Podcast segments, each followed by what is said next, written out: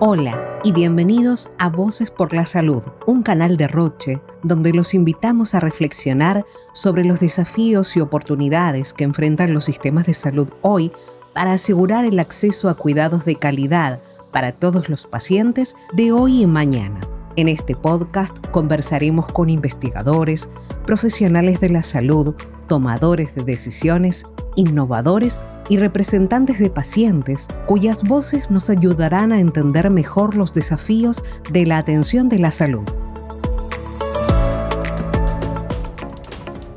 Considerada como el padecimiento más común entre las enfermedades raras, afectando a uno de cada 10.000 personas, la hemofilia es un trastorno hemorrágico que afecta la coagulación normal de la sangre al no contener la cantidad suficiente del factor de coagulación, proteína que controla el sangrado.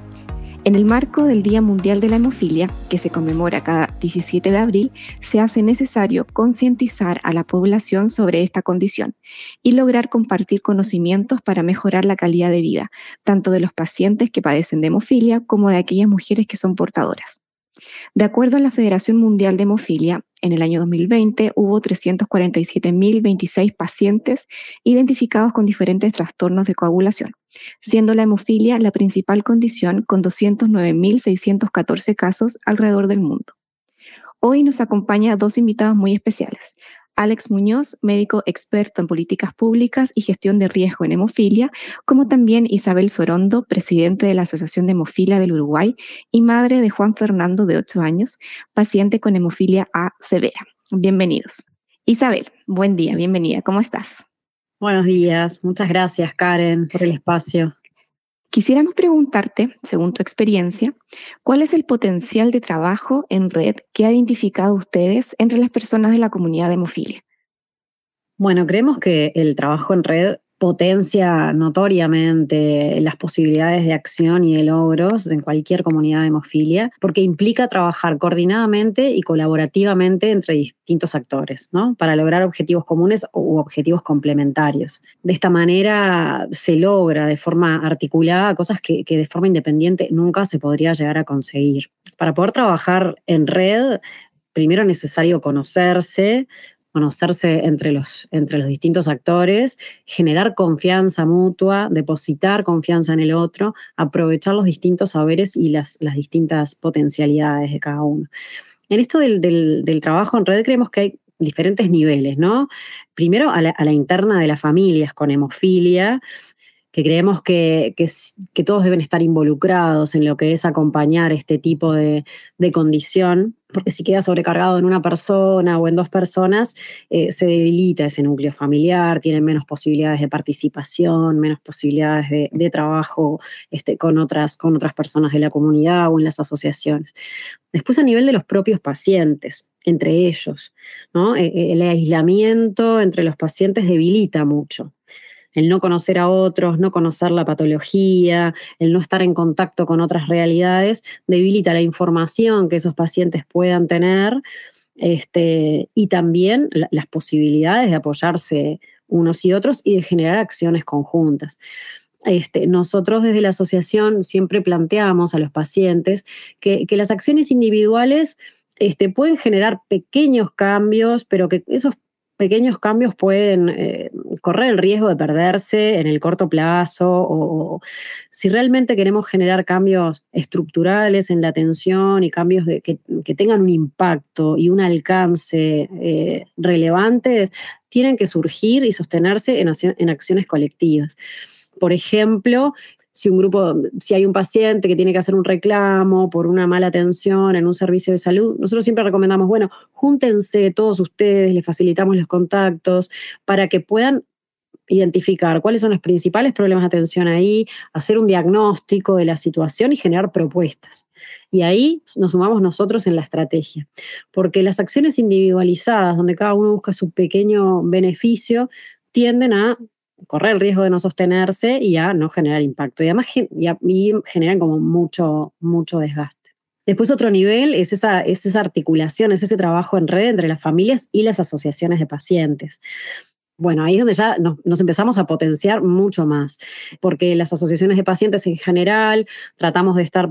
profesionalizadas, informadas de los últimos tratamientos, de los últimos avances en términos de tratamiento, en términos de derechos de los pacientes, en términos de, bueno, qué implica una atención integral. También articulamos con otros actores este, decisores de las políticas, los médicos, y ahí es donde esa interrelación entre los pacientes, ya sean de la asociación, de las sociedades de hemofilia o no,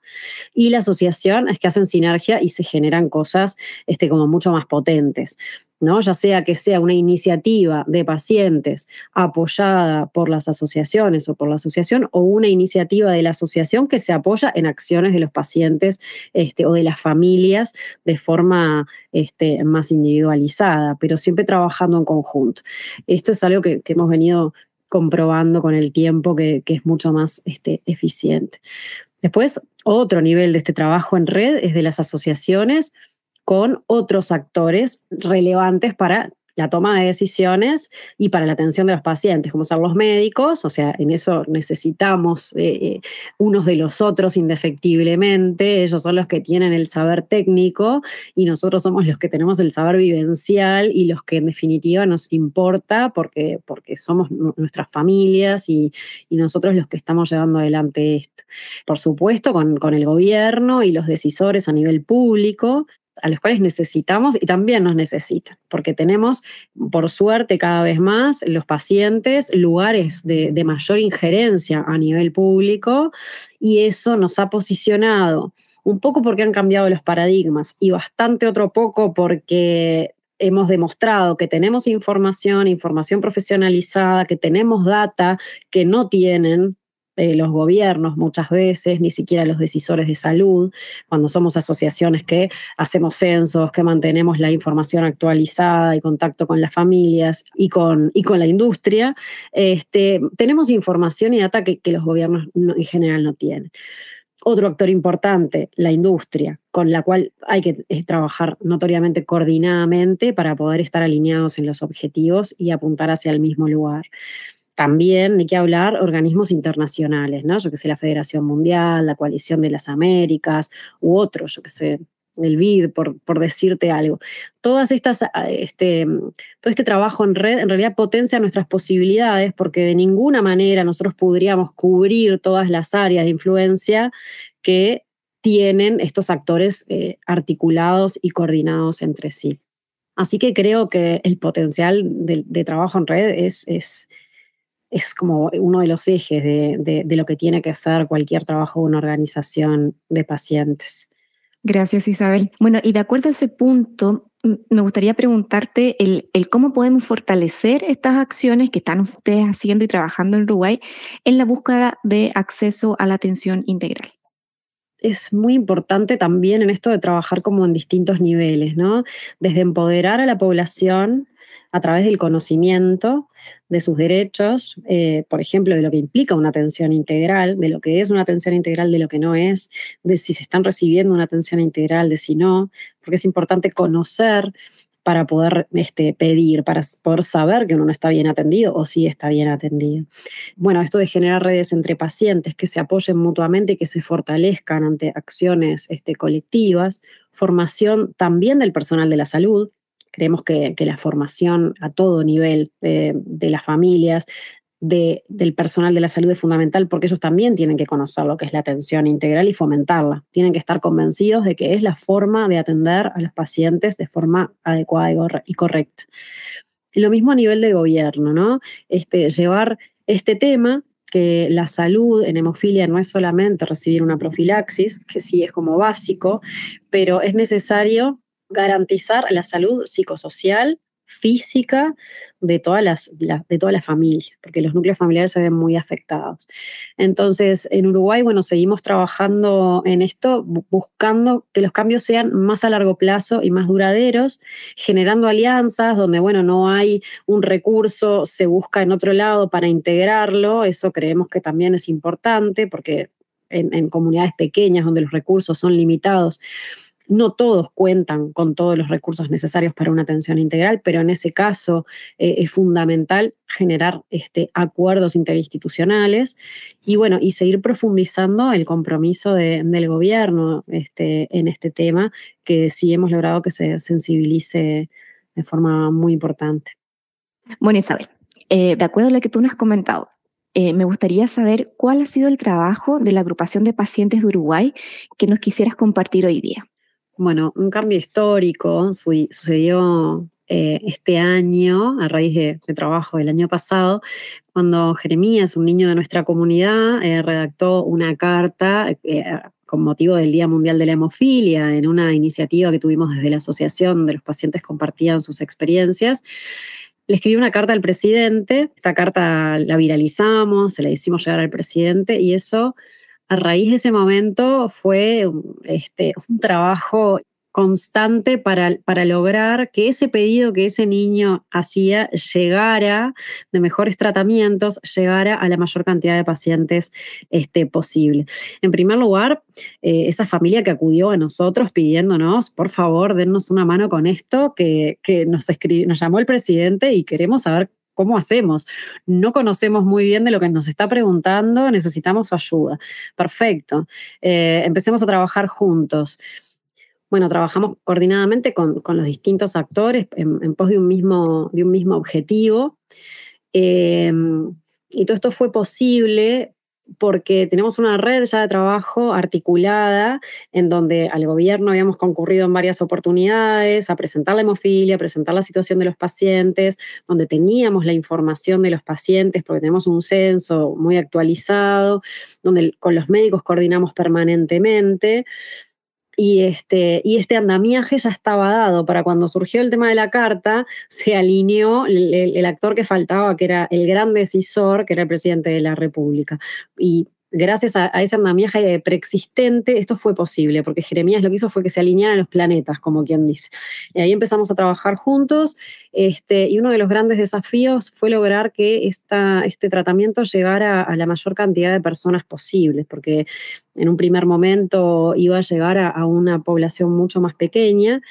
y ahí, bueno, pudimos sentarnos en, la mesa gracias a, la data que, teníamos eh, acumulada y a, mucho tiempo de trabajo conjunto, pudimos sentarnos en la mesa con las, en las negociaciones este, para, para poder sacar adelante esto de forma que le llegara a la mayor cantidad de pacientes posibles, lo cual sucedió a pesar de que en muchas oportunidades nos, nos planteaban de que iba a ser mm, complejo y difícil y que no iba a ser posible. Este, uno de los, de los aprendizajes que lo teníamos claro, pero creo que lo confirmamos, es la necesidad de trabajar este, con, otras, con otros actores institucionales, eh, con un objetivo en común, porque mm, es la forma de hacer fuerza y de complementar este, los recursos que tiene uno con las necesidades que tiene el otro. En otra, el, otro gran cambio a nivel de los, de los tratamientos en Uruguay también sucedió de esta manera hace ya más de 20 años, así que sí estaríamos necesitando un cambio como este. Alex, nos gustaría saber un poco más de lo que es políticas públicas y más específicamente cuando hablamos de una condición como hemofilia. Las políticas públicas en salud son un conjunto de acciones que se pueden realizar por parte del Estado, del gobierno, para responder o resolver una necesidad, bien sea de un individuo o de una comunidad ante un problema de salud, en este caso eh, entendiendo el problema como la hemofilia. De acuerdo a la evolución de cada sistema de salud, los pacientes que presentan la condición de hemofilia pueden enfrentar diferentes tipos de necesidades, que pueden ir desde el acceso básico en su derecho a una profilaxis hasta solicitar la atención integral que requieren por parte de un equipo multidisciplinario. Dentro de políticas públicas en salud existen un ciclo eh, que son acciones que se, o pasos que se deben realizar para poder llegar a implementar y ejecutar una solución ante un problema de salud. Este ciclo de políticas públicas comienza con la gestión, la definición del problema en la agenda pública, en este caso pues podríamos hablar de la hemofilia, a quiénes afecta, a qué tipo de personas, cuál es el impacto en la calidad de vida de estas personas o bien sea el impacto socioeconómico que se encuentra dentro de esta población, es necesario presentar una evidencia registros para establecer el número de pacientes afectados y establecer cuál sería el impacto en la condición de salud y en la calidad de vida de esta población y determinar el objetivo, hacia dónde queremos llevar o modificar o implementar el problema de salud que hemos encontrado. Para resolver este objetivo podemos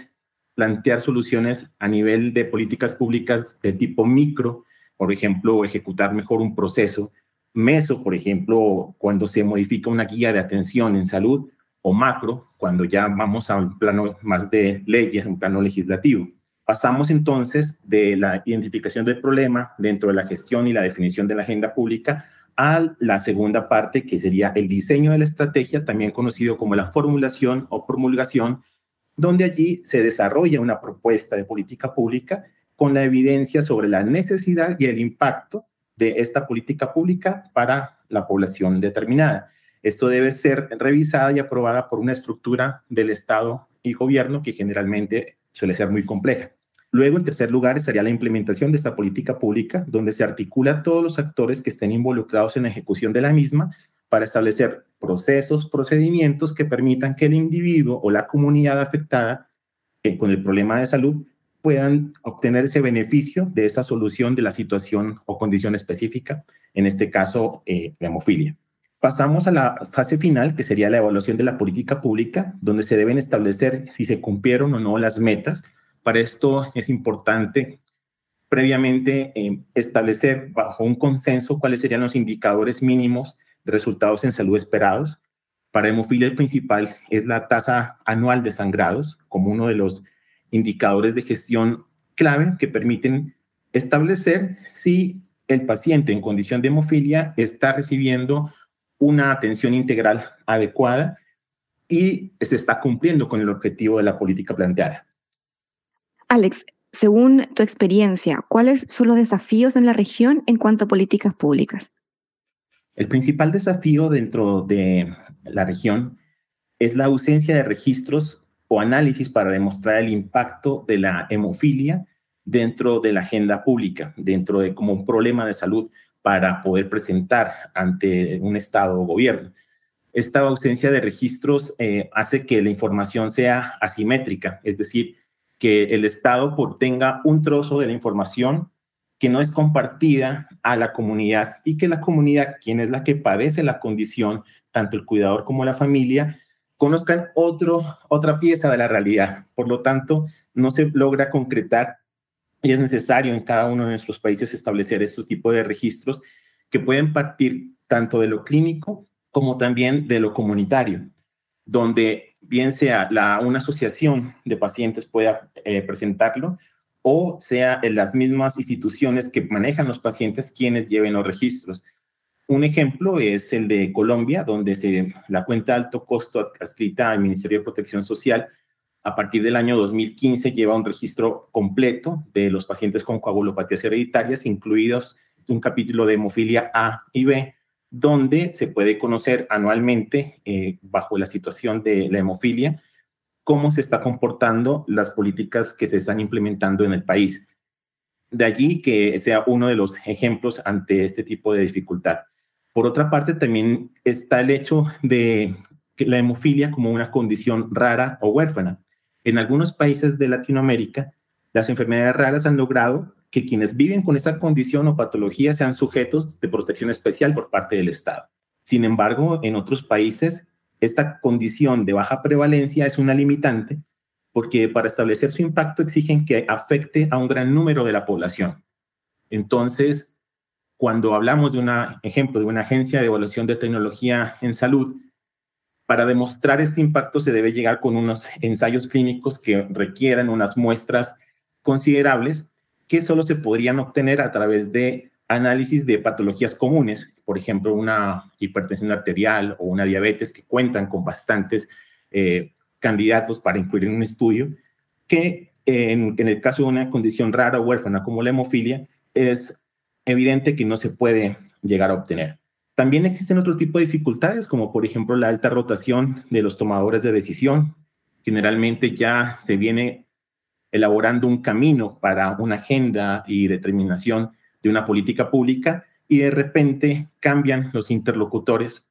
y se debe empezar desde cero porque no existe un precedente para poder volver a retomar las agendas. También en este punto, estas agendas son supremamente saturadas, pues la hemofilia no es la única condición de salud que requiere atención por parte del Estado y de allí que eh, sea mucho más complejo a la hora de establecer eh, la prioridad para la comunidad que se encuentra afectada con la condición. Y para finalizar, eh, hablamos también de el desconocimiento de los procesos del, del Estado. Generalmente la maquinaria estatal no comparte información entre sus dependencias y que esto puede llegar a perjudicar a la población, pues no encuentra una ruta clara para establecer los pasos del ciclo de las políticas públicas. ¿Cuáles han sido los aprendizajes que has identificado en la región en cuanto a políticas públicas? Uno de los aprendizajes en la región es fortalecer la gestión pública, entendiendo que el Estado tiene una estructura compleja y que en la implementación pueden surgir barreras de acceso que impidan que las personas perciban el beneficio de la política pública planteada. También es necesario establecer indicadores de resultados en salud acordes al objetivo. Como lo mencionaba antes, la tasa anual de sangrado es uno de los principales indicadores en hemofilia que deberían establecerse en todos los países para conocer si una medida que se tomó en favor de esta población en realidad tiene resultado o no. Por otra parte, está involucrar a todos los actores que hacen parte de la comunidad de hemofilia, entendiendo paciente, su entorno, los tratantes, el equipo multidisciplinario que va más allá de el hematólogo eh, de adultos o el hematólogo pediatra, sino los integrantes de estos equipos multidisciplinarios que van eh, desde áreas diversas como la odontología, psicología, trabajo social, ortopedia y traumatología, entre muchas otras que hacen parte y que pueden tener una opinión en la ejecución de la política pública en favor de la hemofilia. Al final de cada proceso de gestión de política pública, todos los actores involucrados van a desarrollar habilidades este tipo de herramientas les van a permitir estar preparados para resolver nuevos problemas de salud, no solamente de hemofilia, sino cualquier otro, de una forma ágil y eficiente. Por lo tanto, hago un llamado para que todas las personas que puedan involucrarse en estos procesos aprendan y sean parte de la gestión de políticas públicas ante problemas que detecten en sus países. Bueno, Alex, Isabel, muchas gracias por este espacio de educación a toda la comunidad de Voces por la Salud. En los últimos años de pandemia, el ser humano ha alcanzado aprendizajes que han permitido dar un paso histórico en la ciencia. En Roche tenemos la convicción de que a través de la investigación y desarrollo continuaremos proponiendo soluciones innovadoras que permitan impactar positivamente en la sociedad. Es así que buscamos poner al paciente al centro de todas las decisiones y acciones que ejecutamos, desde el diagnóstico hasta su tratamiento, sumando las posibilidades de acceso y el seguimiento de su proceso evolutivo. Con este espíritu colaborativo, hemos desarrollado una campaña para concientizar y generar impacto en la ciudadanía respecto a la hemofilia, sus síntomas y consecuencias. Este año, bajo el lema Hemofilia, una enfermedad que afecta a pocos pero une a todos, buscamos celebrar esa fuerza que logra cambiar vidas. Gracias por escuchar y contribuir al diálogo. Visita nuestro sitio web roche.com barra Voices for Health. Allí podrás encontrar más información que puede contribuir con la conversación sobre la transformación de la salud.